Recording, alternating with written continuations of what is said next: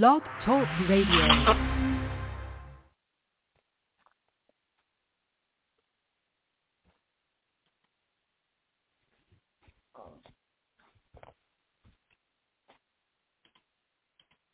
everybody, it's time for Startup Office Hours. I'm Scott Fox, coming to you live from Southern California. It's nice to see you. Thanks for joining me today. I know you have a lot of places you could be, but this was the right choice. Today we're going to talk about startups, how you can raise money, how you can build teams, how you can satisfy customer needs and solve problems. That's a big one. And hopefully have some fun and maybe dent the universe in a positive way while you're doing it. That's what this show is about. It's free office hours, really. That's all it is. I'm here to talk to you during my lunchtime and try to help you based on my decades of experience in the startup world. We're going to be talking about how to raise money, how to recruit people, how to find product market fit, how to find good investors or bad investors, and how to do all those things that make a difference in terms of the trajectory of taking what's in your head out into the world and hopefully making a profit and doing some good while you're at it. So thanks for joining me. We do this once a month, fourth Tuesday of each month, and the idea is to help transfer some of the knowledge I've accumulated and reduce the barriers for participation in the new world economy for those of you who might be new to it, who perhaps are from an underrepresented background or are a first-time founder, or maybe you're overseas outside of the U.S., and it's difficult to access a lot of the expertise from Silicon Valley. Or maybe you're even here in the United States and it's difficult to access the expertise in Silicon Valley. There's a lot of gatekeeping that goes on in this industry, and I'm not a big fan of that. And that's why I wrote these books, actually. So these three books, in case you don't know me, I'm Scott Fox. I'm a serial internet entrepreneur. I've been building startup companies for 25 years now. These days, I'm mostly an angel investor. I work with a lot of small companies around the world, trying to help them get farther and faster to improve their product market fit and get to market. The books I wrote are really about how to take, like I've said a moment ago, take what's in your head and get it out into the world and turn it into a business. And those are in other languages. You can see Russian and Turkish and Japanese and Vietnamese and so forth. So if you're here from another country, know that you are welcome as well. This is a welcoming, safe, friendly space for entrepreneurs. Because of my somewhat unusual background as both a repeat founder and an investor and an author, I guess, I'm kind of in a unique place to help people put on the shoes of the other guy. And that's really what this office hours is about, is to try to help you figure out, if you're a founder, how to think more like an investor so that you can raise that money a little easier and more quickly. Or if you're an investor, maybe there are things that you need to think about in order to understand the founder mindset better. Of course, there's a whole professional class of investors who have never really run a company or raised money before, right? A lot of venture capitalists actually are former consultants or bankers. They're not necessarily founders like us. Here we go. Let me show you. See? Like us. I'm literally wearing the T-shirt today. Being an entrepreneur is a gift. It's a blessing. It can also be a bit of a burden if you have that kind of mindset. You're constantly out there in the world trying to improve and shake up the world. So this show is to try to help ease that transition a little bit. So let me invite you to come in and join me. We're going to be taking questions. The meat of this program is to ask questions. So this is the link if you want to come and join us backstage. I can see we've got Eric and Andre and Mikhail in the backstage area. We've got three gentlemen so far, so especially if there are any ladies out there who'd like to participate, this is a safe space and happy to include you in our conversations. The folks backstage, if you wouldn't mind, if we're going to talk, I need you to turn on your camera, and also you could use there's a private chat backstage and just give me a quick one-liner in the private chat about what you'd like to speak about so that I can order the questions in some sort of reasonable order for those folks who are listening. So if you're joining us on YouTube or LinkedIn Live or Facebook or the podcast version, or you're watching this later at youtube.com/Scott Fox, happy to have you here. Thanks for joining us. So today we're going to, let's see, that's me. Let me just give you a couple more quick admin notes. You should sign up for our email list. We have the Startup Council is a worldwide organization. We work with founders all over the world, basically trying to help improve the flow of information and access to capital. So if you go to that website and sign up for the Startup News, you'll see a bunch of different resources there. that are free and get the news and get in the loop because that's the number one way to get involved, right, and to raise money, which is what most people want to talk about and why I started doing this, because this is the Fundraising Office Hour show. So if you, let me give you that link again to get backstage. There's only room for 10 people backstage, so if you are not able to get in and you want to ask a question, just wait till a little later in the show and we'll try to bring you in as well. You can invite your friends to join us, of course, like I mentioned. We're live on YouTube and LinkedIn at the moment and Facebook. And, let me do a sound check. I blew that last time. Folks backstage, can you see me or hear me and see me okay? I presume people are showing up in the backstage. Eric and John, I can see you. Can you hear me okay? Is that thumbs up? Eric, John? No? Hopefully. Can anybody hear me? Okay, this is a little worrisome. Let's see. Eric, John, can you hear me? Sorry, this is embarrassing, but I don't know how to do this other than to ask. So can you give me a thumbs up, Eric or John? Yes, Eric, I saw something move there. How about Usman? Yes. Is that a thumbs up? Eric, you're waving. Yeah. Okay, thank you. That's what I needed. Okay, thank you. All right, moving right along. So we had trouble with that in the past, so I wanted to make sure before I went too much farther. I literally did the introduction 3 times last month. My fault, not yours, but these things happen. Okay, before we get started, I want to point out we have a sponsor these days. We have a great company called Cake Equity. Cake is a stock options and cap table management platform. So if you know what that is, then you know you need help. If you don't know what that is, capitalization tables are what founders use and investors use to keep track of who owns the stock. And this can get turn into a very complex issue over time as you issue stock to different people. You have different investors, perhaps with different liquidity rights and so forth. And the idea is that this platform, Cake, is which looks like this. There's their logo, Cake. Cake Equity. Cake Equity is a, let me see if we can get both of us on there. Yay. There we go. Cake Equity. So these guys and gals are based in Australia, but they have built a global stock options management platform that makes it a lot easier for you to onboard employees and track your investors, and also to help your employees track their vesting and their options, which has been a big problem with many, many startups that I've worked with. A lot of people get a stock option grant. They don't know what it's worth. They put the paperwork in the drawer and they forget about it. And hopefully, hopefully years later the company goes public and they make some money. But oftentimes it's really opaque. And Cake Equity is a very useful service for that. So cakeequity.com. Actually, there's a new URL. Let me give you this. I didn't. Let's see. I'll put it in the chat. Oh, I don't have the chat on yet. Remind me to do that later. I'll give the URL, but I'll say it out loud. It's cakeequity.com/partners/SC, Startup Council, cakeequity.com/partners/SC, and that will give you 20% off their already low-priced services, right? They're cheaper than Carta, they're easier to use than Carta, and they're global. So, okay, and I'm an investor in the company. That's why, full disclosure, I'm an investor in the company. So, okay, love those guys. Okay, so now let's get to, let me just, one more bit of admin. Let's see if we've got everything covered here. This is not qualified legal or financial advice. I am a banker and a former attorney, but I am not giving you anything you should rely on. This is for entertainment purposes only. You should contact your own qualified financial and legal counsel if you're going to do anything serious, okay? Don't say anything confidential. This is a public forum, and this will be shared online, worldwide, and archived, so don't say anything that you wouldn't want everybody to know. Of course, we can talk in broad terms about almost anything. And have you liked and subscribed lately? If you would follow us on LinkedIn and subscribe on YouTube and like us on Facebook, that would be really helpful and appreciated, because that's how this grows and we help more people. And what's this one? Okay, right, so startup event news, right? That's another good place to go. And, oh, here's me, in case that's helpful. Let me just put that one. I'll put that right in the chat room. I'm happy to connect with you guys. Please leave a message as to who you are, though, right? Because I get lots of these, and I ignore most of them. But if you're somebody who's actually involved in the community that we're building here and you would like to participate, then you're welcome to connect with me on LinkedIn. I'd be happy to. But please, like I said, don't just click connect. Put a little note, say who you are, and then we will connect, okay? All right.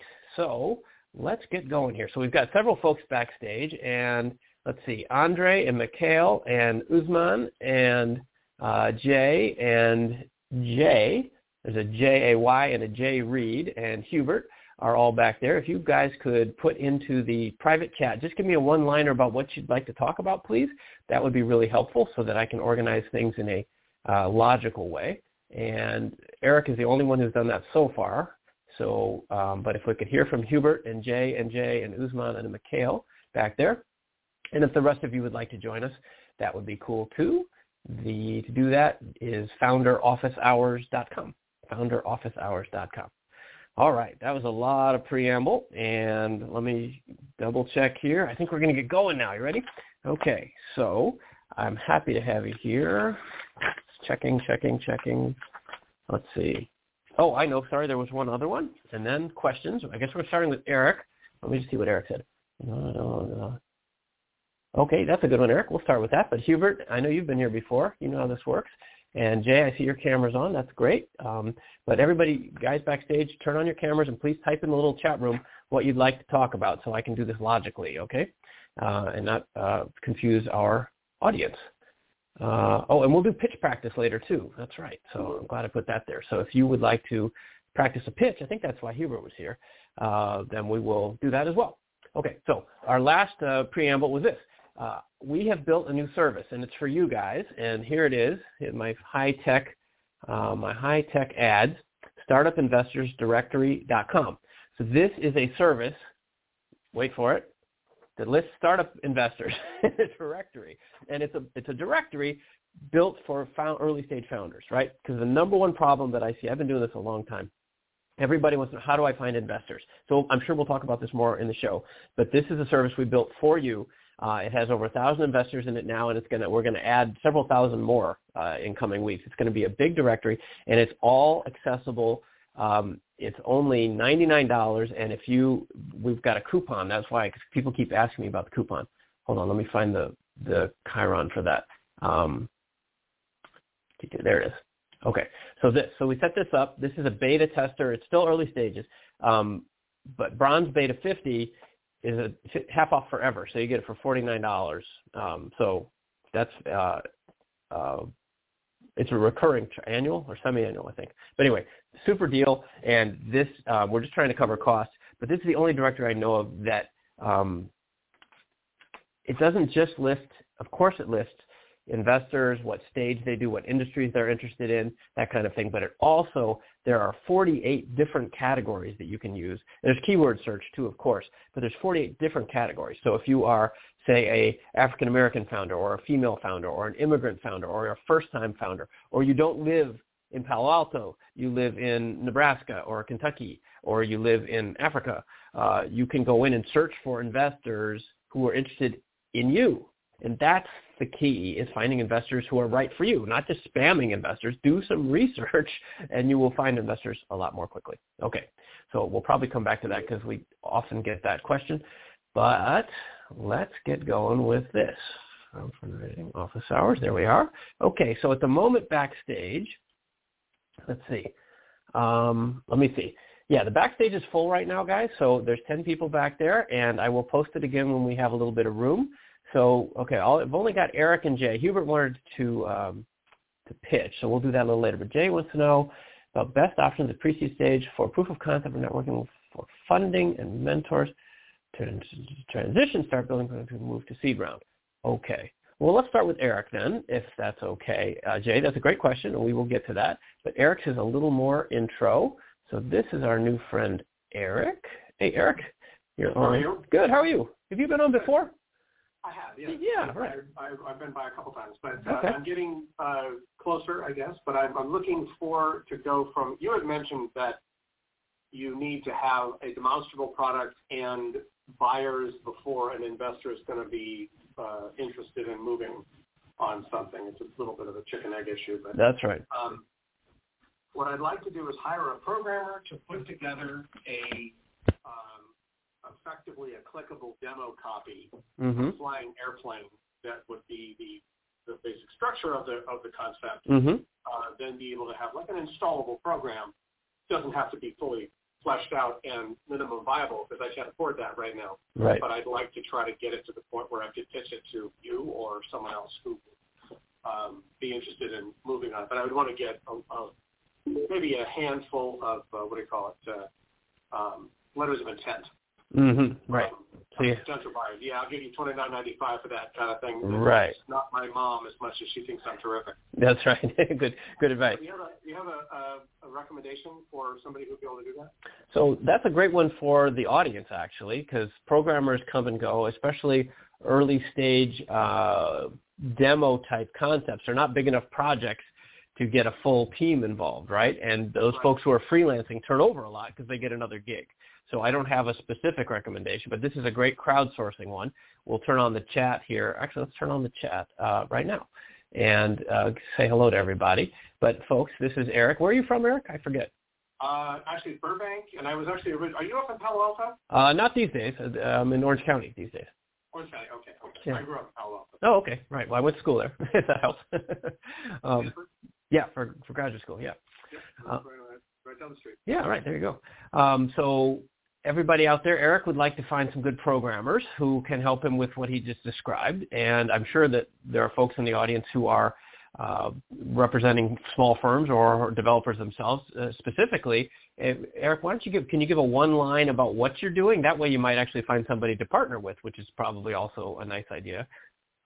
It's a file management type program that will release people from having to go through folders on the computer. You just run the computer without them. Okay. Well, there. So that sounds interesting to you, Eric. Eric, why don't you put you're in the private chat. If you go over to YouTube, you can put it in the public chat. If you want to post your contact info, that would probably be a good way to, or your URL or some way that people could find you. I'm sure that people will have suggestions for that. My general suggestion for this kind of thing is Upwork.com, and probably most people know that. And just to finish the thought, Upwork.com, if you don't know everybody, is a platform that connects freelancers with employers, right? So, and they have everything, like lots and lots of developers, graphic designers. They even have attorneys, engineers, copywriters, anything you would want, really, and you can hire and meet people. If I may ask on that, I'm a little concerned about it. Let's just say for the sake of argument this takes off, which, of course, it's the best idea of the world, and, of course, it will. But so I hire, Steve, and he programs this thing, and I put it out there, minimum viable product. I get funded, $250,000. This thing takes off and the whole thing. Do I still have to hire that guy through Upwork, or am I stuck with that, or can I hire him away from it? Oh, you can hire him away. There's a process for that.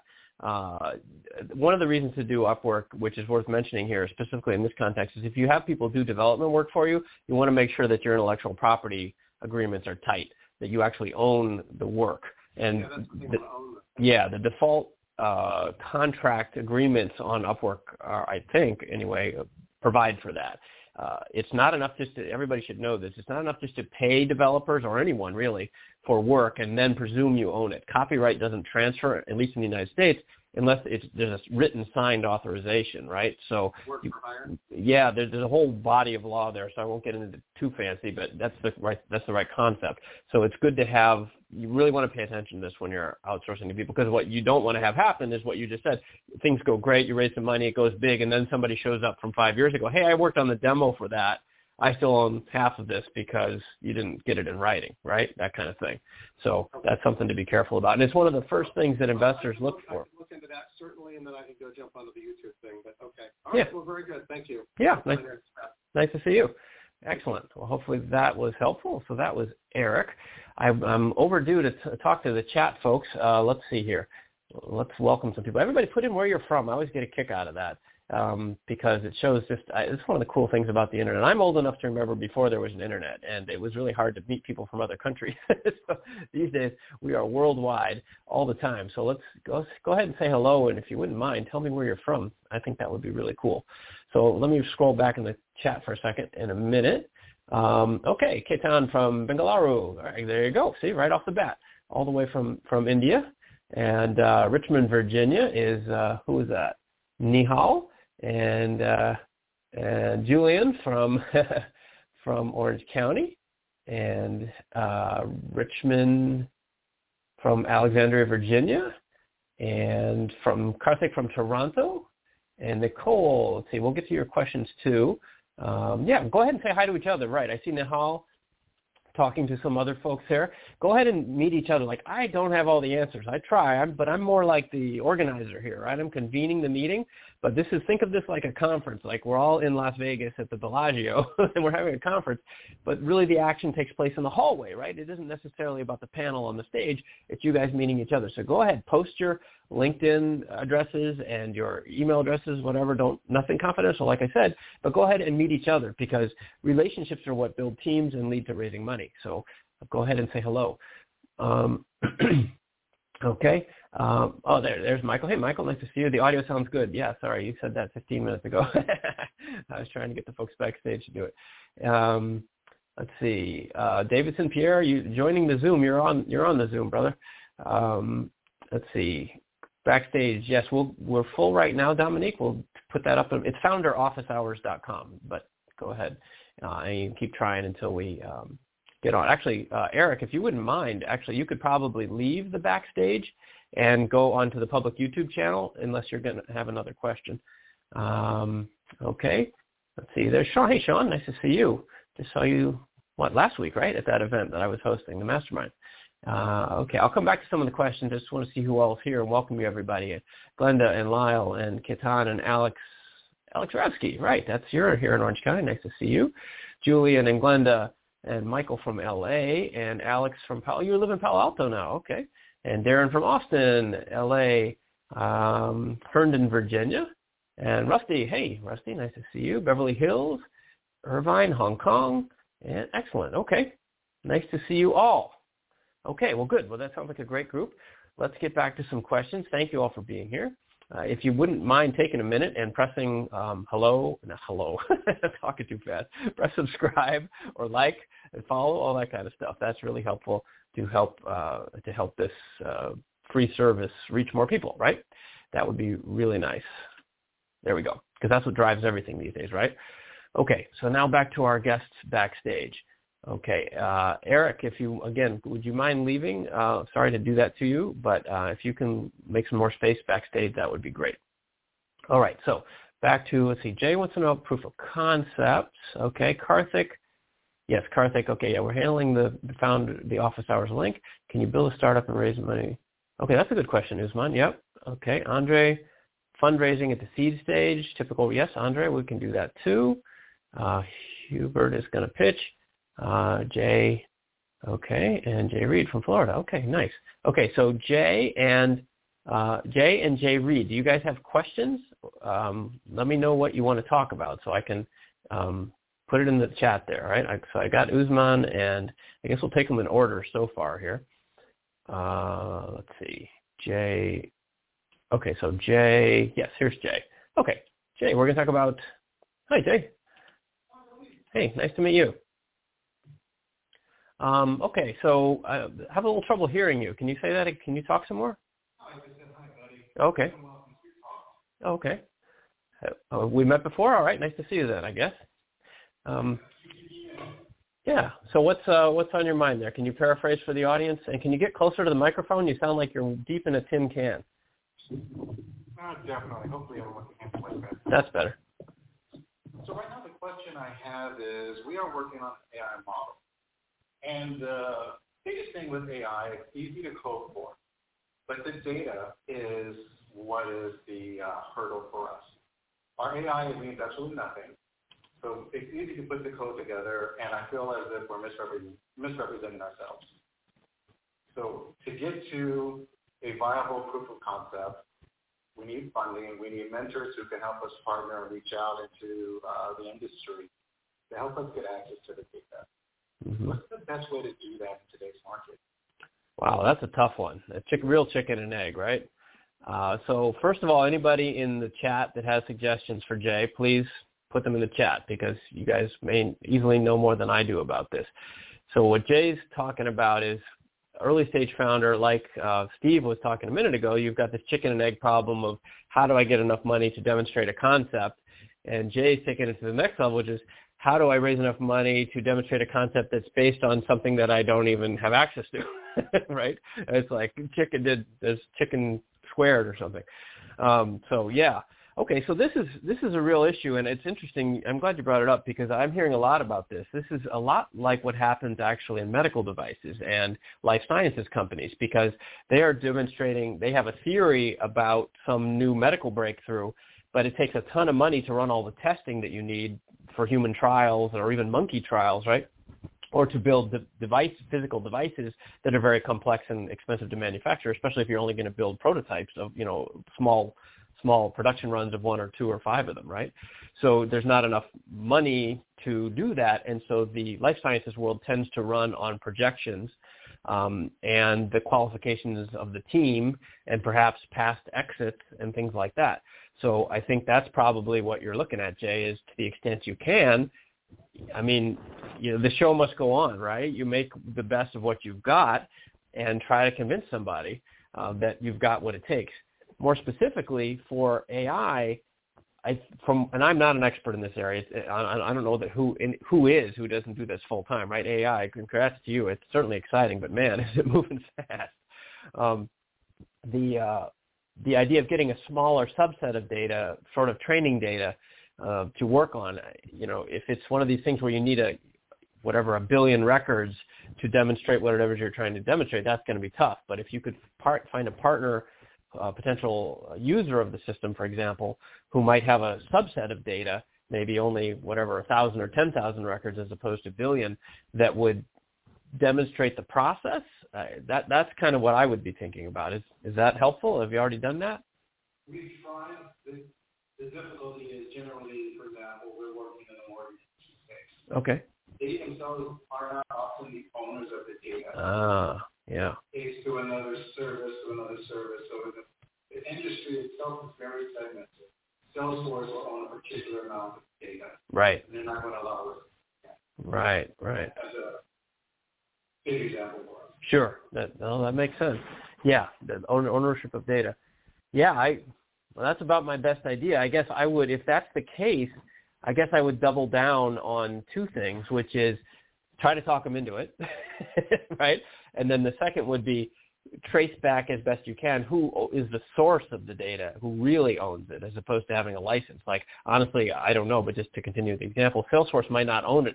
They might not have the rights to license it to you, right? Because it may actually be owned by Experian, say, or a credit bureau or somebody, or a bank or something, right? And if you could figure out where it really came from, maybe you could go directly to the source and try to talk them into something, especially if you could sweeten the deal with either some pilot projects for them for free or participator discounts or maybe even equity in the company or whatever. There's only so many tools you have, but this sounds like a sales job, unfortunately, which is probably not why you got into this, I'm guessing. Which is why I'm asking about mentoring, but yeah.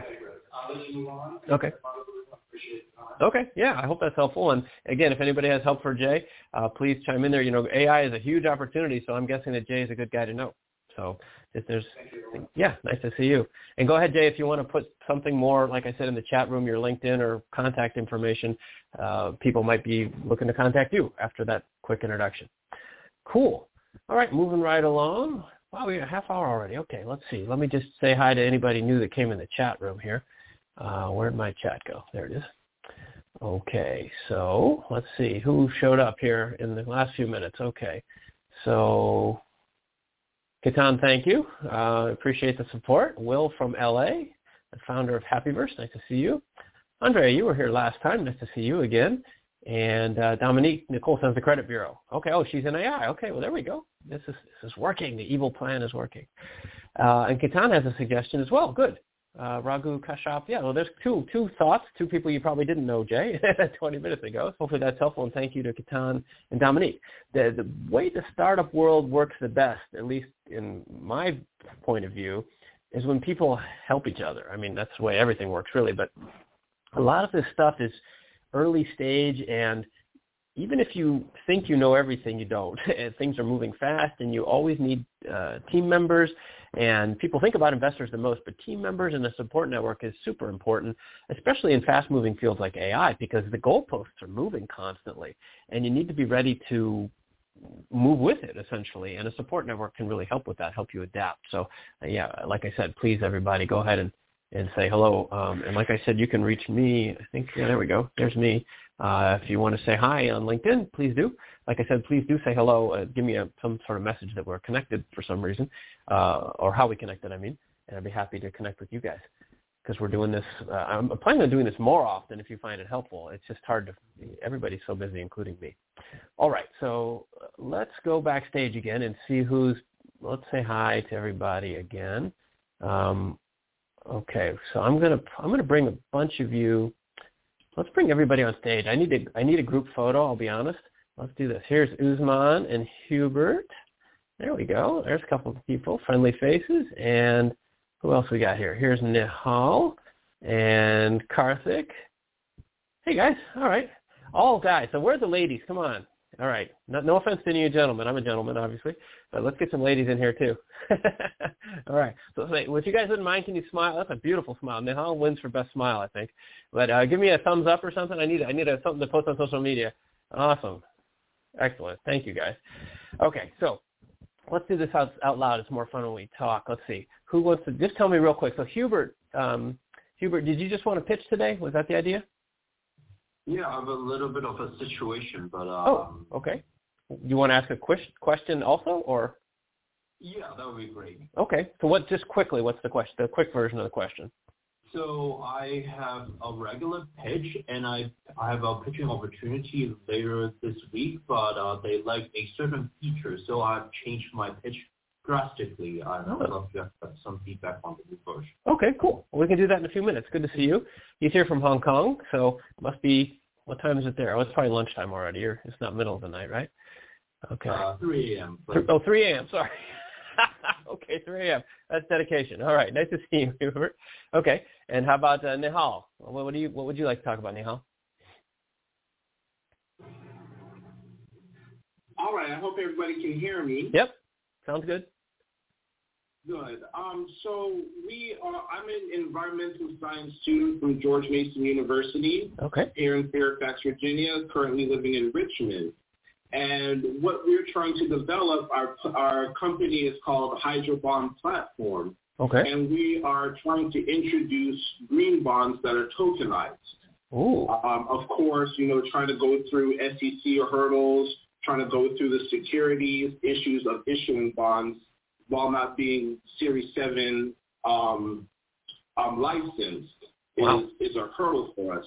So we're looking for, partners that are able to help us get over that licensing hurdle and able to help us tokenize our commodities. Wow. This is, of course, to help with climate-friendly projects.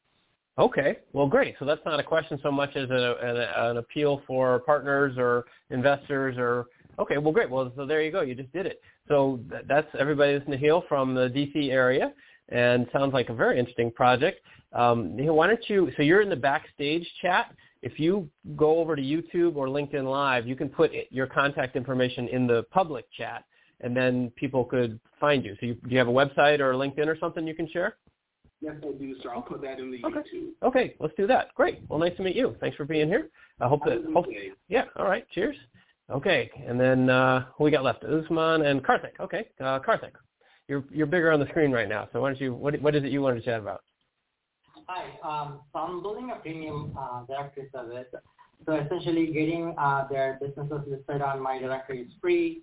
So if they want to use any of the integration platforms that I'm currently building, that will be a charge associated with that. They want to use. Sorry, slow down. Do they want to use a what platform? The integrations. So I have a directory service that. Yeah, no, I heard that, but you said a something platform, user integration platform. Yeah, so basically the directory would integrate with the different marketplaces and procurement systems. In order to use that, I'm going to be charging my customers a fee. Yes. I'm wondering, what would be the good time for me to go and raise funding right now? I have a free platform that is up and running. I have manufacturers listing their information on my platform. Okay. I'm currently working on the integration. Okay. The fee is good enough MEP for me to go and talk to the investors. Okay. Yeah, that's good enough. We will talk about it. That's a great question. So let's. I want to do them in order. Okay. So yeah, we can definitely talk about that. Happy to have you here. Okay, Usman, what was your topic? And this also tells people that are watching if they want to stick around, right? Usman, what's on your mind? Just the short version. Whoa, whoa, whoa, whoa! Sorry, stop. You're totally breaking up. Can you? Are you hearing that, Karthik and Hubert? It's like, yeah, your microphone is scrambled or something. Oh yeah, try that. Try again. Sounded like interference. Now I can't hear you at all. Nope. Is that better? There we go. Way better. Yes. Okay. So currently what I'm doing is I'm trying to solve problems. When people have, when they buy clothes online, like size, fit, and takes a long time. Okay. What's the question? I just need the quick question, and then I'll come back. So the question is that can you build a startup and raise funding by relying on third-party APIs like Amazon, Shopify, or do you just do a different approach by B2B? Okay. Very interesting. Okay, cool. Well, so we'll come back, and then we'll get more detail. Okay, cool. So let's talk about, so Hubert, we're going to do pitches a little later. I will promise we'll come back. And then, so let's start with Karthik then. Usman, we'll get back to you too. That's a little more technical, so I'm starting from the broader base. And then is there anybody else backstage? Jay Reed or Daniel or Leo, if you want to turn on your cameras and participate, that would be great. You're welcome to do that. And I think the backstage is full, but if not, sorry, Karthik, hang on one more minute here. If there's room back there, other folks, we're happy to talk to you as well. founderofficehours.com will get you backstage. But you need to turn on your camera so I can talk to you because it's no fun just talking to, a blank space. Okay, so Karthik, back to you. Let's go ahead. Now let's hear more about your, this is a funding timing question, it sounded like. Go ahead. Yeah, this is a funding timing question. So right now I have this free platform. I have 11 customers that listed their information on this portal. But then I'm going to be charging them when they want to start accessing my premium version. I'm currently building that. I don't have the MVP for the premium version yet. I need money to build that. I need more developers to build that. So would this be a good appropriate time for me to go and raise the funding because I already have a customer, I already have a free platform, but I'm not generating any revenue from them yet. I will only get the revenue when I build the premium version. To build the premium version, I need more money. Yeah, right. Chicken and egg again. Okay, and where are you based? I'm currently located in Toronto, originally from India. All right, okay, in Toronto, cool. Okay, so I think the answer is always be fundraising. That's the top line. The idea that investors are waiting for someone to show up with a plan is true, but it's not the whole story. What investors are really waiting for is an investor to show up, for a startup to show up that meets their criteria and that they trust. And the criteria is usually spelled out on their website. If you do some research, you can find what they're looking for. But the trust is the harder piece, and that's what I would encourage you to do now. It sounds like, especially you've already built some stuff, you have customers. You may not have the money yet, but now's the time to start reaching out and building the relationships so that when you're ready and you have the stuff, it'll be easy. It's kind of like dating, right? If you meet a bunch of attractive potential mates, you don't just immediately propose marriage, right? You go on a few dates first, right? And that's, I think, what you want to be doing right now. So you have enough already that they might be interested in keeping in touch. And everybody appreciates a founder who demonstrates the strategic outlook that they're going to actually do the research and sort of make a friend or at least a contact and then keep in touch gently. So that way, over time, say you start that, it's the end of May. So say you spend a week or two and you identify, here's a basic business development outreach plan for investors for everybody. Say you spend the next couple weeks, I don't know if are you on this full-time or is this a part-time thing? Right now it's a part-time thing. Okay, so you're going to take a couple weeks, right? So go out and look at 200 or 300 investors, but figure out what it is about you that's unique, and you really want to boil that down to, say, 20 or 25 investors who really do what you're talking about, because it's a waste of your time and theirs to pitch investors who don't do that, right? It's just like dating, right? You're going to go try to date a horse. Well, horses and humans don't date, right? That's just not a thing, right? So that research is the piece that so many founders miss. Not all investors are the same. It's not just like a bank. You can walk into any bank and open a checking account. You can't do that with investors. So you do the research, and you boil that down to, say, like I said, a couple dozen, and then put together some outreach and figure out, ideally, something personal about each and every one of them. And I know this sounds like a lot of work, and it's not why you started your company, but this is how you get funded. And this is true for everybody listening. Figure out where they went to school. What other companies have they invested in? Is this the right stage? Do they do early stage, middle, or late stage companies? Is their fund old, meaning they're out of money? Or is it a brand new fund, meaning they have a lot of money, so they're probably anxious to deploy it? Like, you need to build kind of a profile. Pretend like I'm just thinking this. I was watching a spy movie last night. Pretend you're a hitman, right? And you got to figure out, who are they? Where do they live? Track them down, and how are you going to get into their life? That's really what this is. It's stalking. Because if you do that then you're 25, and you figure out, let's do some research. Well, probably 10 of those weren't as on target as you thought. So there's 15. And then maybe a couple of those, whatever, it turns out, he retired or she quit or whatever. So that you got maybe 10 or 12. Really do a dive on them so that your outreach can be, hey, Karthik, I know you live in Toronto and you grew up in India, and, I'm working on this thing just like you, and, I saw you invested in that, and we're only looking, we're not even raising money yet, but I thought that this is something that you might be interested in because I see that you have a background. Your degree is in this kind of engineering from this school, and my cousin went there, and, that's like an email. VCs go, okay, I don't know if I like this person or I like the idea even, but I can tell that they are paying attention and they are the kind of person that I would want to work with. And that's like 80% of the game, right? The idea that you could know somebody, like, say, me, right? Oh, do I know this other guy? Sure, I know him. Okay, I'll introduce you. Well, that's not really going to help nearly as much as what I just said, right? You put some time in. Because we all get, every one of us, founders, investors, everybody, we get thousands of bullshit emails, delete. And believe me, investors get tons of them. So you're just going to get deleted if you don't make this effort up front. So anyway, that was a long answer to a short question. That makes perfect sense. Yeah? Okay, cool. Yeah, and I think that's the way to go. And start that now. And let me finish the story, that if that's useful. So in June, say by middle of June, you can send out 10 or 15 emails that are on target, right? And maybe you don't even put it all in the first email, right? Because they're likely to ignore it. But whether they ignore it after having read it or they just deleted it is the whole game, right? You want them to at least read it. And then 2 weeks later, you say, hey, we have an update. We made this little bit of progress. Hey, and I see also that you play, you play pickleball and I play pickleball. Isn't that funny, right? Just something personal, a little personal plus an update. And then a month later, another update. And then you just kind of get into their heads. That's how you raise money these days. It's not about, here's a list of 1,000 investors, blast out of spam, right? So, okay, that's one of my favorite topics. And that's actually, this is a segue. That's why we built this, right? The StartupInvestorsDirectory.com. This is designed to help you so that you can go in and find, it has a bunch of that stuff. Like, I don't know whether they play pickleball or not, but it will say, like, their previous portfolio investments, how old the fund is.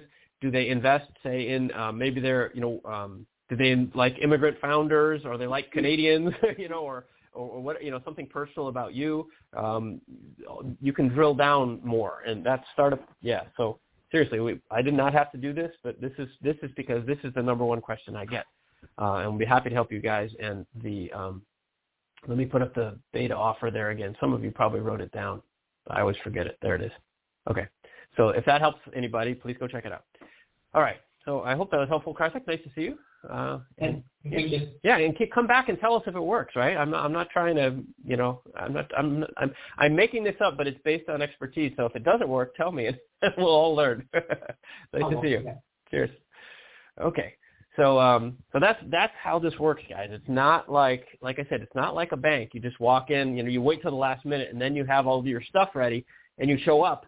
And like, give me money, right? That's what banks do. That's not what angel investors and venture capitalists do. It just doesn't work that way. All right, moving along. Let's see. So if you're watching this later, that's cool. You can still comment on YouTube or LinkedIn, and I or someone that I work with will try to help you because that's what we do at the Startup Council. The Startup Council is my group. Actually, there it is behind me, startupcouncil.org. You can go over there and learn about a lot of the services we do, like the Startup Investors Directory. We're trying hard to make the world of investing more transparent and equitable so that everybody can participate. I am now kind of an insider, right? I went to Stanford and I invest and I have, you know, a lot of connections, but I didn't start that way. I grew up in the Midwest and didn't have much, and I kind of worked my way in. And these days I spend most of my time trying to help other people work their way in. So that's what the Startup Council is about. So if that is interesting to you, please go join our email list. Let me, that one. I think that URL is working. If that one's not working, tell me. I haven't checked that one in a while. Okay, so let's get back. Let's check on our friends in the chat room. And then we've got Usman, and it looks like we've got some new people in the chat room. Apurva and Ali and cool. And Leo and Jay and Andre. Cool. We've got several people back there. Let me just visit the chat room for a second in case there's anything on fire that I said something stupid, which does happen. Let's see here. There we go. Okay, chat room. Okay, so hello. Apurva's from Seattle. Nice to meet you. Chris from Irvine. Hubert, yes, from Hong Kong. Davison made it over from Facebook, it looks like. Then John. Hey, John from Irvine. And let's see. There's my LinkedIn URL if you guys want to say hello. And Darren from Austin has a question.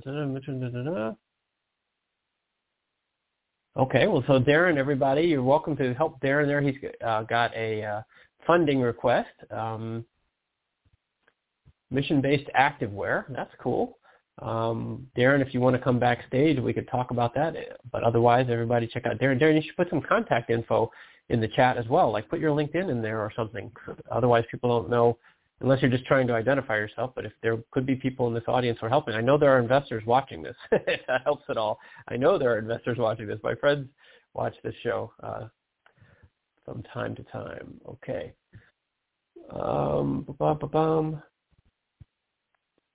Look at startup pre-seed investors. Elixir, same thing. If you're looking for pre-seed investors, put some contact info in there. And then hi from Boston. Okay, cool. So put some contact info in the chat, and you guys can help each other. And go to StartupInvestorsDirectory.com, like I said. Okay, so I'm going to turn on the camera again. Let's see here. We've got here's Andre, and it looks like you can't both be named Andre, but one of you is Andre, I presume. And hey, Usman. Okay, let's hold on. That's an ugly shot. That's a better way to do that. No, that's not going to help. No, that doesn't help either. All right, hang on, Andre. No, hang on, we'll get both of you guys in here. I'm sorry. I need another. There's Apurva. Man, we got some ladies in the house. Good, and Ali as well. Okay. Hey guys, nice to see all of you. And can you wave or something? I need these photos. Yay. Free advice. Who likes free advice? Okay. Well, good advice anyway. Okay. So, all right, let's hear what you guys want to talk about. And then we're going to get to Usman too, I promise, and Hector as well. But Apurva, how about you go first? What are you up to? I am good. I recently moved to Seattle, and I'm enjoying the sun over here. So, yeah, it's lovely. Excellent. So just give me the quick version. What's your question just so I can work it in? Okay. So just a quick question. I went to Brown 5 years back. I pursued engineering management program. But okay. Then for 5 years, I didn't. Okay, so sorry. Just the question. I want to hear all that. Okay, only the question. Now I want to work for angel investors or VC firms where I can learn how I can raise funding for the startups. Okay, cool. All right. That's an interesting question. We haven't had that one before. Okay, we'll bring you back. Go ahead and mute for the moment. And then, Ali, what's on your mind? Well, I'm actually living in OC now. I'm from Silicon Valley, but I'm a founder of an AI company, and basically want to ask you about the resources available locally that you have available here. I know you build a big network around here, and I wanted to ask you, like, what are the things locally available for entrepreneurs? Okay, cool. That's an easy one. I'd start by going to the OCStartupCouncil.org. That's where we list a lot of stuff. And actually, that's my answer. I don't want to. This is a worldwide broadcast, so I don't want to spend it all on Orange County stuff because we're here. But I'm happy to have you. Go to OCStartupCouncil.org. Get on the email list. We have a calendar. We have a jobs board. We have a blog. We cover everybody in Orange County, and come to the events, and you'll meet everybody. That is the answer. Are you on the list already? Yeah. Okay, so just read those and come to stuff, and I'd be happy to meet you. Our next in-person event on June 20th, there's going to be an event in Garden Grove, and you should come to that, and I can introduce you to everybody. All right, that was an easy one. Thank you. Okay. All right, and then Andre. So which one of you is Andre? Hi, Scott. It's me. Hi. And my name is Anna. And I'm my co-founder. Okay. Hi, guys. Where are you from? Oh, originally from Russia, but we moved to Israel. Oh, all right. Great. So late at night there. Thanks for tuning in. Yeah, we appreciate your work and your advice. Oh, sure. So what's the question you have? So the question is, for us as early stage founders working on MVP right now, we are interested in how to approach investors further in terms of teaching them the idea with the budget that includes marketing expenses. Is it okay, or would it repel them? Because our business model would be B2C2B, and we need to attract much traffic. And for that, we need marketing expenses. Gotcha. Okay. And in their eyes, is it just burning money, or is it how can we justify it? Yeah, yeah. And another quick thing, when is the right time to start looking for investors? Because we will launch the MVP and start getting traction. Is there any benchmark for the time when it is the time? Okay. Okay, good. That's a good question, too. Okay, so let's. I'm going to put both of you on hold if you don't mind, Apurva and Andre and Anna. Sorry, doing a lot of things at once here. Hang on.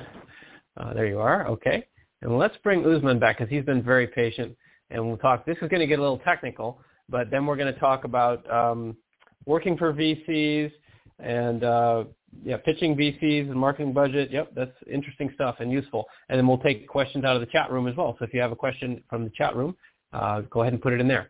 Okay, Usman, thank you for waiting. So where are you? Where are you calling in from? Yeah, so I'm from Seattle. Okay, cool. Nice to see you. Have you been on before? No, this is my first time. Okay, all right. Well, nice to meet you. All right, so give us a little more detail. You're building a platform, and you've got APIs that you're bringing in from third parties. And you're worried about the sustainability and scalability from an investor's point of view? Yes. Okay. Yeah, so we're trying to solve problems people have when they buy clothes online. Okay. So just making experience interactive and personalized. Right.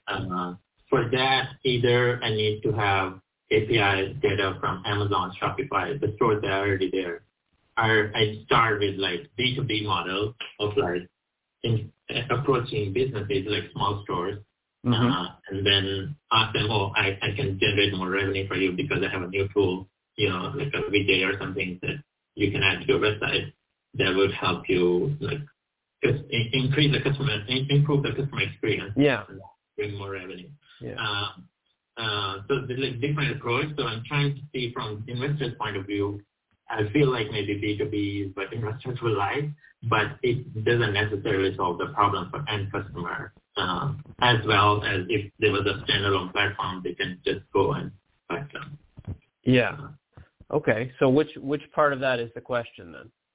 So would investors be willing to invest in a company that relies on API data from Amazon and Shopify because it's scalable, but if they take away the APIs? Yeah. Yeah. Provide. Yeah. Right. Okay. So I think, like everything in this space, the answer is it depends, of course, right? I think what investors are looking for is to reduce risk. So if your APIs, well, first of all, there's a question about finding investors who understand enough to appreciate the risk, right? So if you go to your friends or family who don't have a technical background, they're just going to be investing in you because they believe in you, they love you, they trust you. So that isn't probably an issue until the API breaks, of course. That's a different discussion. So the earliest stage investors tend to be friends and family, and that's a different sort of question, right? So, and I think you know that, but just to be clear, there's phases for this kind of stuff. And so you're really talking about later stage, and well, still early stage, but perhaps after friends and family. So professional-ish investors, angels and early-stage VCs. So then you're talking about what I was talking about with Karthik, I think, which is identifying investors who would be smart enough to understand that there is a risk there. Because there's two, I can see easily two buckets here of investors. There's one, people who just kind of get the concept. They would essentially be like end users, and they say, oh, that's a cool idea. I get the demand for that. I think I would like to invest because I believe in your vision. And that's totally cool, right? The other type of investor, though, might be more technical and say, okay, I kind of see the market possibility, but I understand the plumbing here, the pipes, these APIs and everything you're putting in, you know, there's a risk. Personally, both would be nice, but I think you really want the second one even more than the first, because you would VCs can be helpful in helping you understand your own risk. I mean, you have risk here too, right? That's just them. You're putting a lot of your own time and money and life into this. So having people who have seen this in other contexts, API-built companies, I think could be really useful for you. The idea of mentors, investors who are mentors and partners as opposed to just a check, because the first two categories, meaning the friends and family check and then the end user type investor check, are both, the money is green, so I would still take it. But at some point, you're going to want to grow a board of directors who can advise you on how this grows and what the real risks are. So those are the people that I think can help you kick the tires to really understand, you know, is this a good idea or not, because they've seen it before. That also leads to the fact that ideally you've found people who will invest in this and who understand the risk enough to intelligently commit to the investment because they understand and are comfortable with it. Is that, am I on the right track? Is that helpful? No. Okay. So then the other thought would be, a lot of it depends, of course. An API isn't really that much different than, say, in a traditional business, you have suppliers. Like if you own a pizzeria, right, you know who's going to give you the flour and the pepperoni, and the landlord has the lease. You know, you have suppliers of all the parts, right? So this is a parts supplier. So any investor, whether it's an equity investor like an angel investor like me, or a VC, or a debt investor like a bank, they're going to look at those suppliers and see, are they reliable? What kind of credibility do they have? And my point is that for the APIs, if it's an API from a company that is well established and is known for sharing its APIs freely or at a known cost, and that they're credible, that's probably not a problem, right? If it's a big company. But if it's a small company, like your API relies on something from your cousin's new startup, which is also not funded, and it may be brilliant, but you don't know if it's going to be there in 6 months, that's probably not such a good idea, right? And the in-between, of course, is companies like Twitter or Facebook that launch big APIs, people build a whole bunch of stuff, and then they change the rules, right? They screw everybody, right? So that's dangerous as well. So long story short, I think the idea is, who are the APIs? I don't know. You don't need to answer that, but that's what the investors are going to want to know. Like, okay, I don't think an API company in and of itself is a bad thing, but you want to find people who understand the risk and can help you weed through the good ones versus the bad ones. Is that useful? Yeah. Thank you. Okay. I just wanted to mention also that I'm also looking for co-founders. Oh, okay.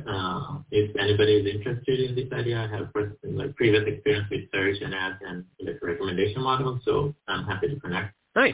Well, that's both my LinkedIn, YouTube, but it doesn't come through the chat. Yeah, you're in the backstage chat, so go over to on YouTube directly, and well, you're done here. So if you leave this, I'll just remove you when we're done, and then go log in on YouTube or LinkedIn Live. And you should be able to type it in there, and it will show up here on the thing that everybody can see. Okay. Thank you. All right. Nice to meet you, Usman. Good luck with everything. All right. So that was Usman from Seattle. Next, we talked to Ali. We talked to Apurva about working for VCs. This is an interesting question. Where did Apurva go? Are you still there? Sorry. There it is. There she is. Okay. All right. Okay, Apurva. So. You can. So you went to Brown. You got some engineering background. You sound like a pretty qualified, sharp person. You're looking to get into VC? Yes.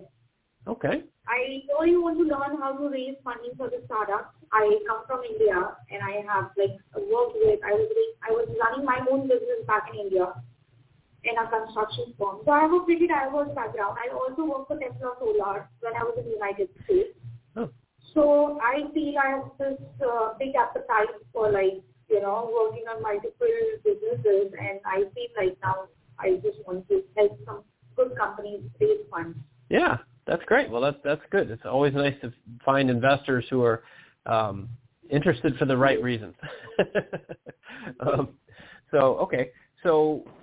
So the first question when thinking about that is, do you have money that you would invest as well, or would you want to be more an employee? I currently want to be an employee. I do have funds, but I do not have enough confidence that I would be able to make right decisions. So I would rather love to be an employee. I also want to do volunteers. I can volunteer for free for now. I mean, I'm okay with that. I see. Okay. Not looking for a paid job or anything. It's just that I want to just hang out with some good angels and VCs and work for them for free. Yeah. They can pay me in pennies.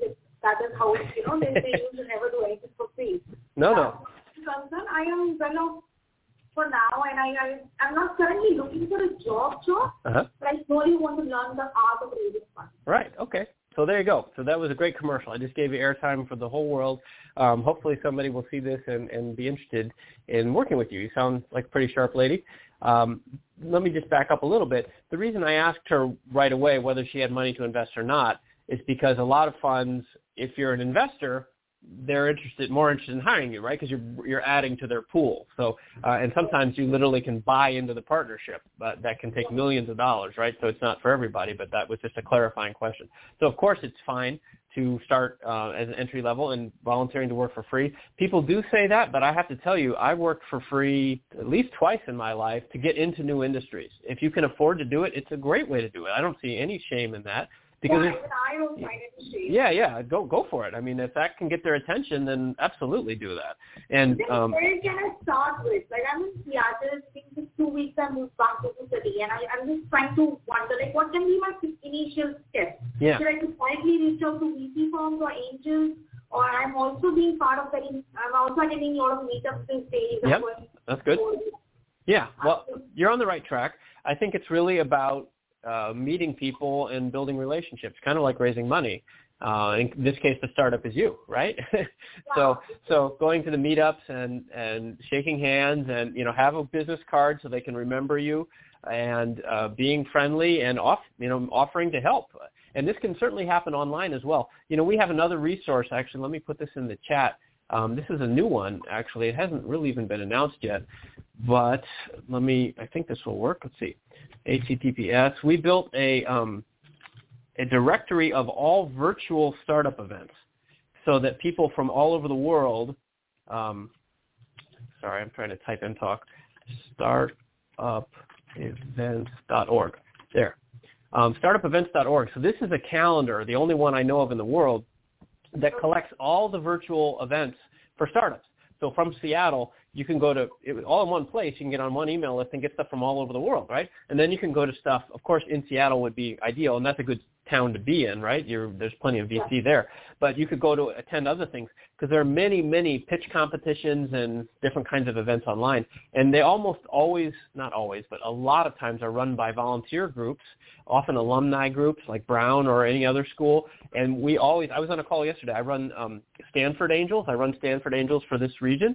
And we were on a call just yesterday, and two people moved away, and now we have to find new people, right? And it's constantly finding people that fit in. And getting to those events and just being friendly is what I would do. I don't think there's any shortcut. But having a business card, having maybe a resume or something, or a LinkedIn, so that your LinkedIn is tight. And actually, again, like I said with Usman, you should probably, let's have you leave this chat and go post publicly on the YouTube or LinkedIn chat and put your contact info in there, because people are watching now, and there could be people watching the replay later. And they might be looking for an Apurva in their life. So cool. Okay. All right. Nice to meet you. All right. Hope to see you again. Keep in touch. Let us know. All right. Cool. Well, that was a good question. Interesting new angle. Nice to see people interested in the VC industry for the right reasons. Okay. Apurva impresses me, Sarala says, and inspires me. I'd like to volunteer and work for angel investors to get my feet wet, dipping into the startup ecosystem too. So there, okay, so Sarala's on the same page there, Apurva. So maybe you two guys could team up even. That'd be kind of cool. All right. Who we got left here? Oh, so Andre and Anna are still waiting, I think. What time is it? 1:04. Okay. And then we got Hubert is still here up in the middle of the night. Hubert, sorry. Pitches are last. Sorry. It's like 4 in the morning for him now. Okay. But we will get there. And okay. And it's not early in Israel either. So thank you guys for tuning in. I try to find a time that's in the middle of the day in a lot of places, but of course, with this big world of ours, it's not in the middle of the day everywhere. Okay, so let's bring on Andre and Anna. Okay, so they're checking in. Where are you guys, Tel Aviv? Or? Yeah, right now in Tel Aviv. Okay, great.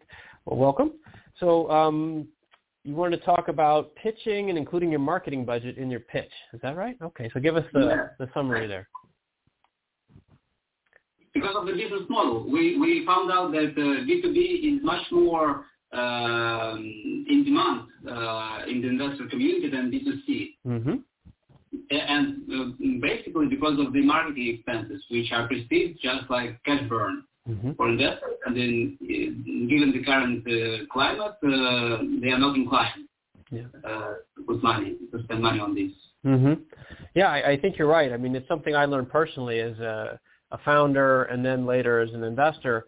B2B is just a lot more reliable. So investors prefer that. You know, it turns out consumers are fickle and trends change, or they might get laid off and not have any money, you know, but businesses, they have budgets, right? They plan and they have money to spend. So the feedback the market's giving you, I think, is accurate, and it continues to be the truth. People like reliable cash flows. That's the definition of an investor, I guess.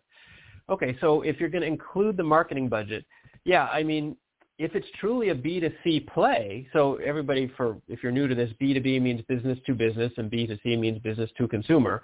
So what Andre and Anna are talking about is a business that serves businesses first and then also serves the customers. So can you give us just a top line of what it is just so people have some idea? Yeah, it's a marketplace of education and scholarships programs. Oh, cool. Okay. So the B2B there for everybody else, I'm guessing, you guys correct me, the B2B is they need relationships with a bunch of educational institutions and foundations who are offering scholarships. So that's the business, and they put that all in one place, and then they're selling or giving or advertising-based revenue from the consumers who would want to access the business. So that's B to B to C. Is that more or less the idea? Yeah, okay. It's rather B to C to D, but you got the idea. Right? Okay, so a little, right, okay. So yes, investors don't like marketing burn. It's just too fickle. So I guess if there's no way to make money directly from the B to B side of it, then you don't have a choice, it sounds like. So I don't know. It's a pretty short discussion. You have to do it. So if you have to do it, then the question is how do you position that to be as attractive as possible? So in that case, and you can start waving your hands if I'm on the wrong track, but it's really a question of de-risking that spend. If you can show whatever, really the goal of marketing, of course, is to spend $1 and get $2 back. So your goal, I think, at this point, if you don't have a bunch of capital to prove the point, is to run some pilot tests. So if you could spend a small amount of money, say $100, and show that for $100, well, maybe the first time, you know, you only made $40 back. That didn't work.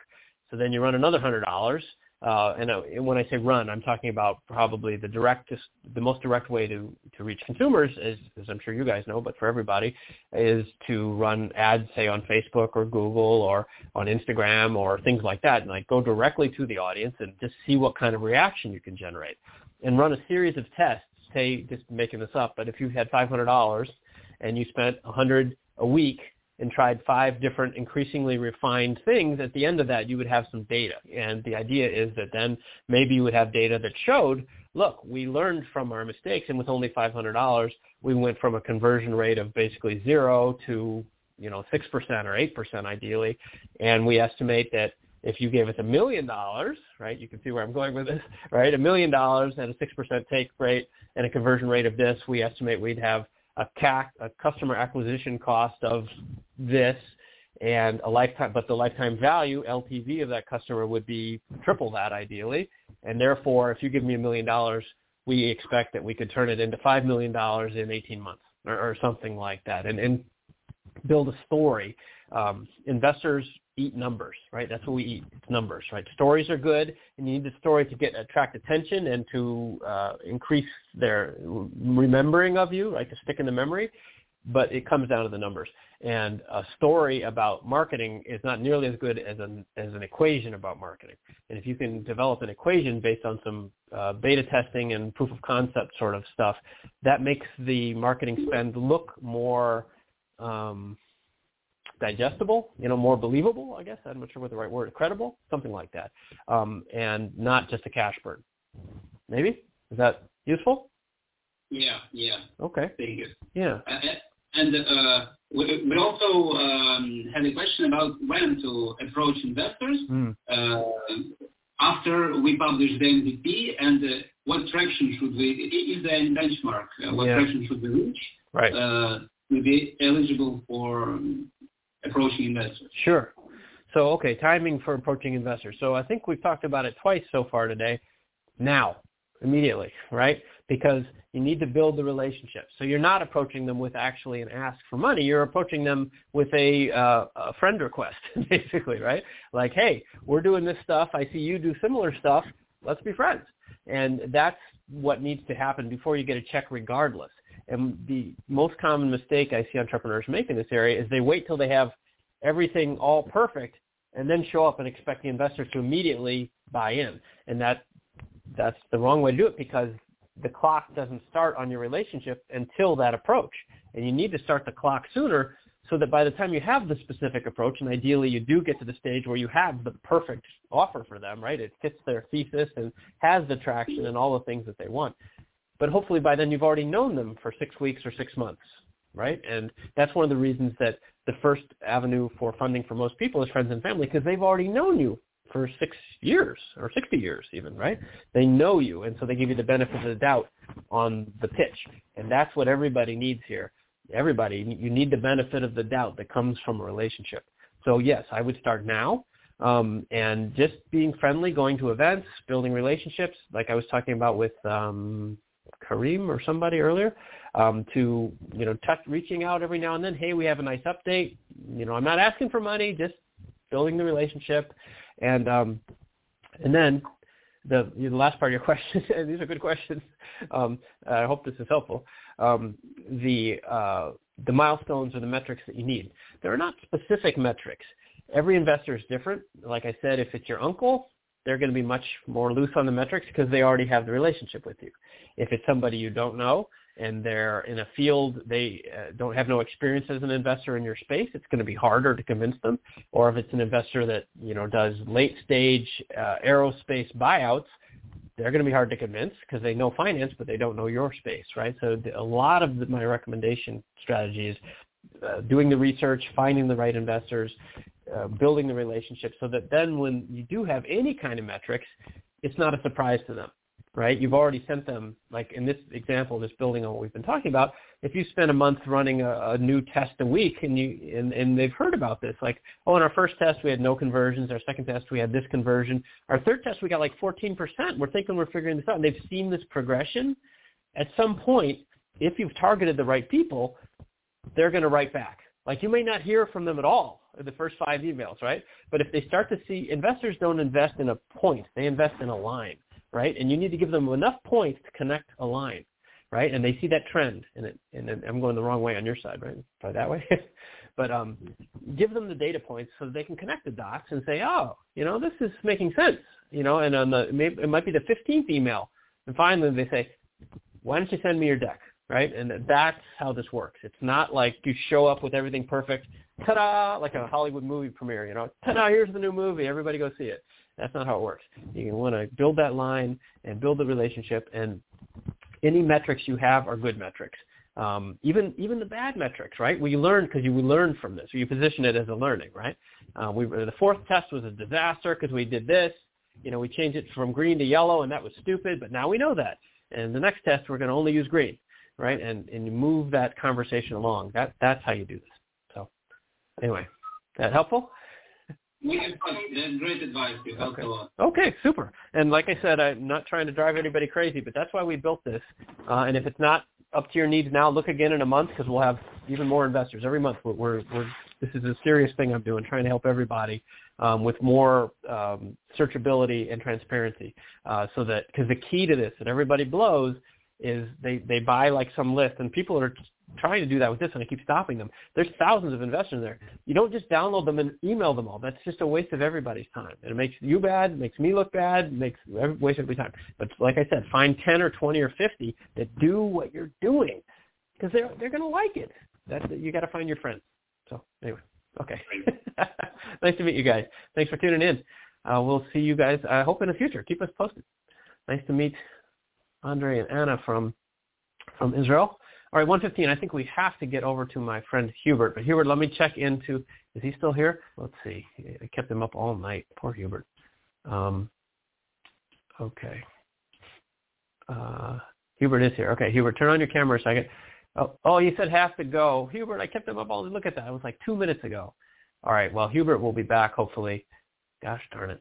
All right, I'm going to post. Usman, you're not figuring this out. Usman, our last gentleman, was posting. He can't figure out how to post in the public chat. So this is from Usman.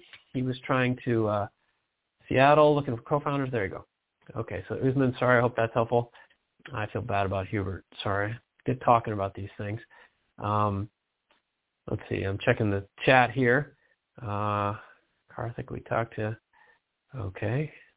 Andre, we did that. Usman, good. Okay, good, guys. Nice to see all of you. Okay. And let me check in our chat. And if we don't have a pitch, then maybe we don't need to do any pitches today. But if you'd like to pitch, and those folks backstage, let's see, then let me know. So, yeah, okay. So I think we might be near our end here. And Usman says thank you. So there's his post there. Okay, so back to the chat. Let's see what else. And then we might be finished today. Come on, scroll up, please. Scroll up. Hang on a second. Speaking of which, if you're on LinkedIn and you see this stuff, please like and follow the Startup Council and like this stuff. It's really easy.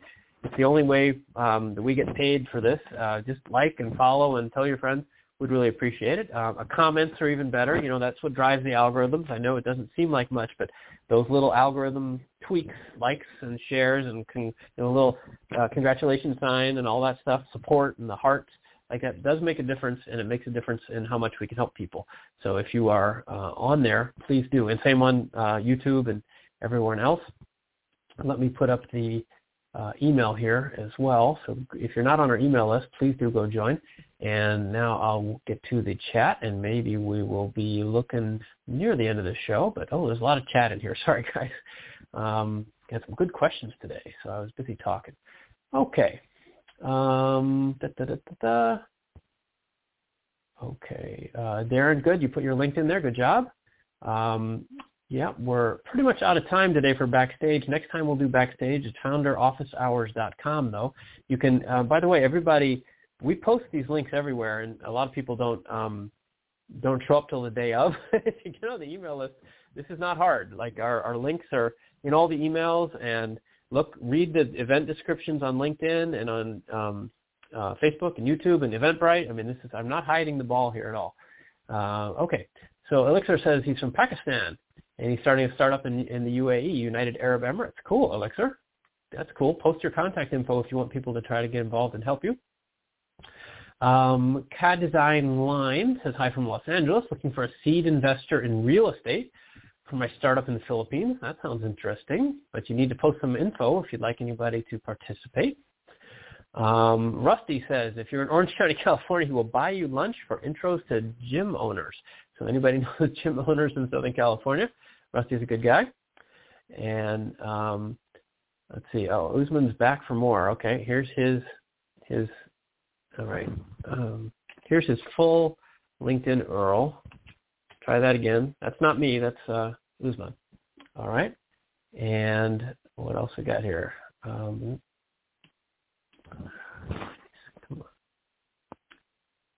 on. There we go. Okay. Okay. Randy is with Tiddlyist, SaaS B2B model in LB. I don't know what that means, but SaaS is software as a service business. Wineries and wine bars. That's cool. Gamifying wine tasting. That's interesting. So Randy, put your contact info in the chat if you would like people to contact you about that. Mick, I founded a U.S.-based cross-border remittance company about that was mainly focused on sub-Saharan Africa. What's your current take on investor appetite for MSB startups? I would be happy to help you, Mutnik4, but I don't know what an MSB startup is. So if you want to clarify, I'm sure I have an opinion, but I'm not smart enough to know what that means. So there's a tip for everybody. Be careful about using lingo. In 2020, one of his competitors got acquired for $500 million. Okay, still curious, though. I don't know. I'm curious what an MSB is, but it sounds exciting. Alex, leave your contact info. Somebody on LinkedIn wants to talk to you, and Sarala posted her contact there. Nice to meet you, Sarala. And Glenda says, relatable. Hopefully, yeah, that's the point of this show, Glenda. Thank you for saying that. Trying to be relatable. Oh, Hubert's back. Hubert, are you still there? Do you want to do this? Hey, you had left. Are you back? You want to? Yep. My computer has technical issues, so I turned on the other computer. Okay. So you want to try your pitch and discussion here now? Yes. Okay, great. I felt so bad. You watched the replay, and everybody will tell you how bad I felt because you had to leave. I thought it got too late and you fell asleep or something. Okay. So let's see. To give you some context in 10 seconds, I normally have a very different problem statement, but I spoke with a managing director of a small prestige fund. He liked a certain feature, so I changed the problem statement by quite a bit at the beginning, and, I'll love to tell you the new problem statement. Okay, great. We usually do these in 2 minutes or so. Is that right? Is this going to be a short pitch? Okay, cool. Yes. All right. So everybody listen to Hubert, and we're not going to probably have time to debate the merits of the business, but if you have suggestions on things he left out or that he should add in, like helpful, constructive critique, I'm sure he'd appreciate that in the chat. But let's hear what you got, Hubert. I'll do my best to help. Thank you. Hi, my name is Hubert, founder of Helpful. Helpful EdTech SaaS is a one-stop-shop solution to help tutoring businesses attract clients from overseas with our multi-language content management system. A few years ago, Helpful actually was an online tutoring business ourselves. We connect highly qualified teachers to help students in need 24/7. At first, my target audience were Cantonese-speaking students in Hong Kong, but it turns out that the majority of my clients are from mainland China and they read simplified Chinese. So I have to scramble and make changes to my code base. And adding additional languages after building the website is quite difficult, but it can be done, and I wish I've done things differently. Then during COVID, other businesses reached out to me and say, we would like to expand our services overseas, so we realized we can white label our solution for other businesses. So now we're in the SaaS space, offering our web application to other tutoring businesses to expand overseas, especially with our multi-language content management system. Then the rest of the pitch is usually the same. Then I go talk about competitors, problems, features, business model, things like that. That's very interesting. I guess, okay, nice job. It was very clear. You got to be careful that you don't sound like you're reading it. It's too much, right? You loosen up a little if you can. Maybe just use bullet points so that you can kind of riff on it. It sounds more natural. But okay, so the big question is for me, and everybody in the chat, go ahead and offer feedback.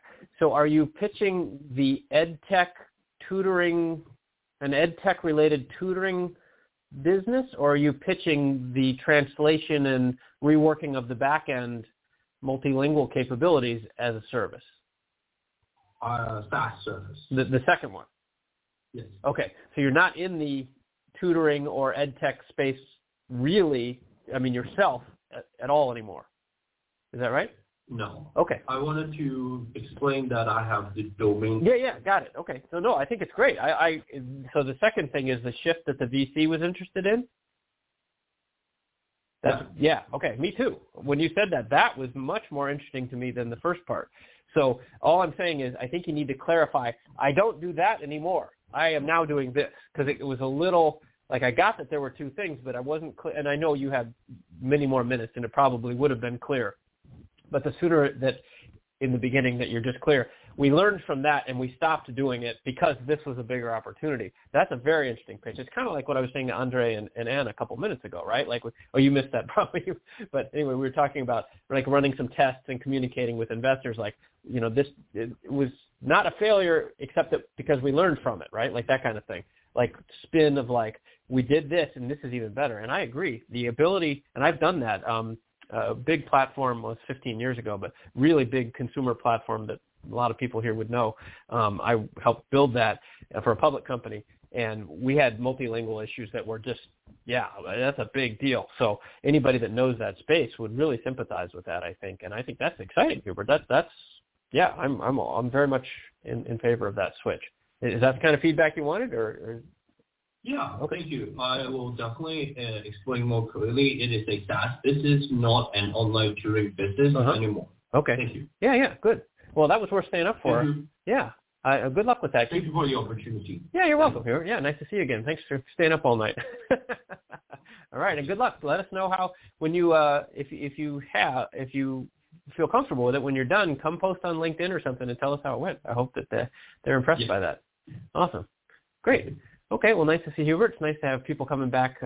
One of the things I like best about working with entrepreneurs is seeing progress, and Hubert's been here 2 or 3 times now, and he always was doing a good job, but you can see the evolution in his business, and that's a big opportunity he's identified there. If they have the technical capabilities to do that, that's impressive. I think he's going to get a lot of interest, and I would suggest to all of you who are listening, you're welcome to do that. Come back repeatedly, and you'll get better, and that's why I do this, is helping you level up, right? And there aren't a lot of people, in my experience, that actually really want to help, that have done this stuff. There's a lot of people talking, but anyway, I've written these books and run these podcasts and live streams for years now, trying to help you guys.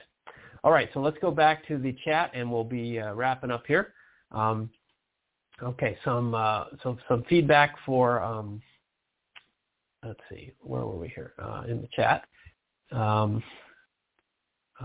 Yep, got that. Did that, and then there's that. Okay, so an MSB, there we go. So an MSB is a money service business. Okay, well, I learned something. All right, thank you, Mutnik. So what do I think of money service businesses these days? I like businesses that deal with money.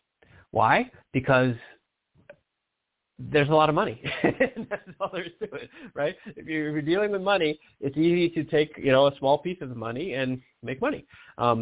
My first job out of college, I worked for a big bank called J.P. Morgan and Company in New York on Wall Street. And one of the lessons they taught us in that training program, I still remember, they even gave us coffee mugs, actually, that said this. And it said, a little number times a big number is a big number. And that's actually in my books. I think I included that in my first book because it's a fundamental principle of banking and any financial business. If there's a big number and you can multiply that by even a very small number, you still get a pretty big number. And MSBs, money service businesses, apparently are a perfect example of that. So if you can get in the way of money flows, that's the best way to make money. A lot of entrepreneurs follow their passion, and there's 101 good reasons to do that, but they pick areas that don't have a lot of money involved, like you love scrapbooking, or you like gardening, or you like poetry, right? I mean, wonderful things. The world would be a sad place without poetry, right? But there's not a lot of cash flow there. Getting involved in a business that has a lot of cash flow is an easy way to keep some of that cash flow for yourself. So I'm a fan of MSBs. I don't know much about them, obviously, because I didn't even know what MSB stood for. But I'm a fan of doing that in general, and I would think that Sub-Saharan Africa is a great place to be doing that. There's clearly an explosion in startup opportunity going on there. If you have, Mick, I would suggest, if you haven't already, let me give a plug for my, I'm an investor in a company called Expert Dojo, and this is something that a lot of you might benefit from. Expert Dojo is an accelerator and a VC fund based in Santa Monica, California, Los Angeles, and they do lots and lots of deals for African companies and fintech, and might be interesting for you to look at, expertdojo.com. I'm actually an investor there, but I'm also a scout. So if you take a look at that and that's interesting, contact me through scottfox.com and I can make an introduction. And that's true for anybody here. If Expert Dojo looks interesting to you, let me know, and I'll be happy to help. And okay, so we're almost going to wrap up here. There were a couple more questions. Hubert put his let's see here, his LinkedIn there. And then, okay, a couple suggestions on the pitch there. Zana says, the pitch seemed more like an explanation of a pivot and a certain idea. Yes, I think that's fair, but Zana, it was just a quick one, right? He was just giving us the intro for his pitch. There was going to be a longer pitch. So you actually got it exactly right. He was explaining the pivot, and that was what the part he was practicing. So I think that was good feedback. And you are correct. And then, let's see. Okay, and here's another good piece of feedback, Hubert. J. Michael says when he got people giving him feedback, he'd like to, you spoke on how clients wanted your service. Yes, and that's a good thing to emphasize. I agree. When clients are asking you for more features, that's a good thing. Because like we've talked about for most of this session, there's a lot of data points that investors need. And one of the data points they love to see is that customers are begging for your product, right? That's validation. Even if you don't have a lot of revenue, or you are worried about demonstrating traction, or all the many things you should be worrying about, having customers pursue you is a very positive indicator. And then, okay, there we go. Okay, so I think we're there, right on time, about an hour and a half in. So let me thank again our friends at Cake Equity. If you go to cakeequity.com, hold on, this one. And then we're going to go over here. Is that it? Yeah, there. And that's a special offer for this. And these guys run capitalization table management services, and they help create stock option offers and track the vesting and all the complicated stuff that honestly you can pay lawyers a lot of money to do, and it's still often not done very well. Cake Equity has automated a lot of that, and I recommend you check them out, and you can get a discount too, as you can see. And if you have trouble with that URL or the code, just contact us. You can contact us through startupcouncil.org. And I think we're getting almost to the end here. Let's see. There's the this thing as well. If that's of use to you, and I think it probably is to a lot of you, go check it out. I'd love to hear your feedback. And there's a money-back guarantee on this. It's only $49. We're just trying to cover costs. If you hate it, I'll give you your money back. It's not trying to get rich here, believe me. Not making money doing this. And I think that might be it. So, yeah. So, okay. So if you don't mind, please click like and subscribe. Tell your friends. Post a comment or two on LinkedIn, on YouTube. Subscribe. Please join the newsletter list, all that stuff. We're just trying to help. StartupCouncil.org. Go over to this website now. StartupCouncil.org, and we've got all kinds of stuff we're building there for you, and your feedback is welcome, and we're happy to see you again next month. I'll be doing this again next month. I forget what the date is, but it's generally the fourth Tuesday of every month, and that's all for now, I think. So watch the newsletters for other event announcements. There are lots of things, good things going on. It's not, you don't just have to, not that you would, but you don't have to just watch my stuff. There's lots of people trying to help entrepreneurs, so get out there, right? Entrepreneur, Come join us and make friends. That's the bottom line. That is my number one recommendation for your success. If you want to raise money, build a company, make a difference in the world, go make friends. Thanks for watching. Happy to have you here. Have a great week.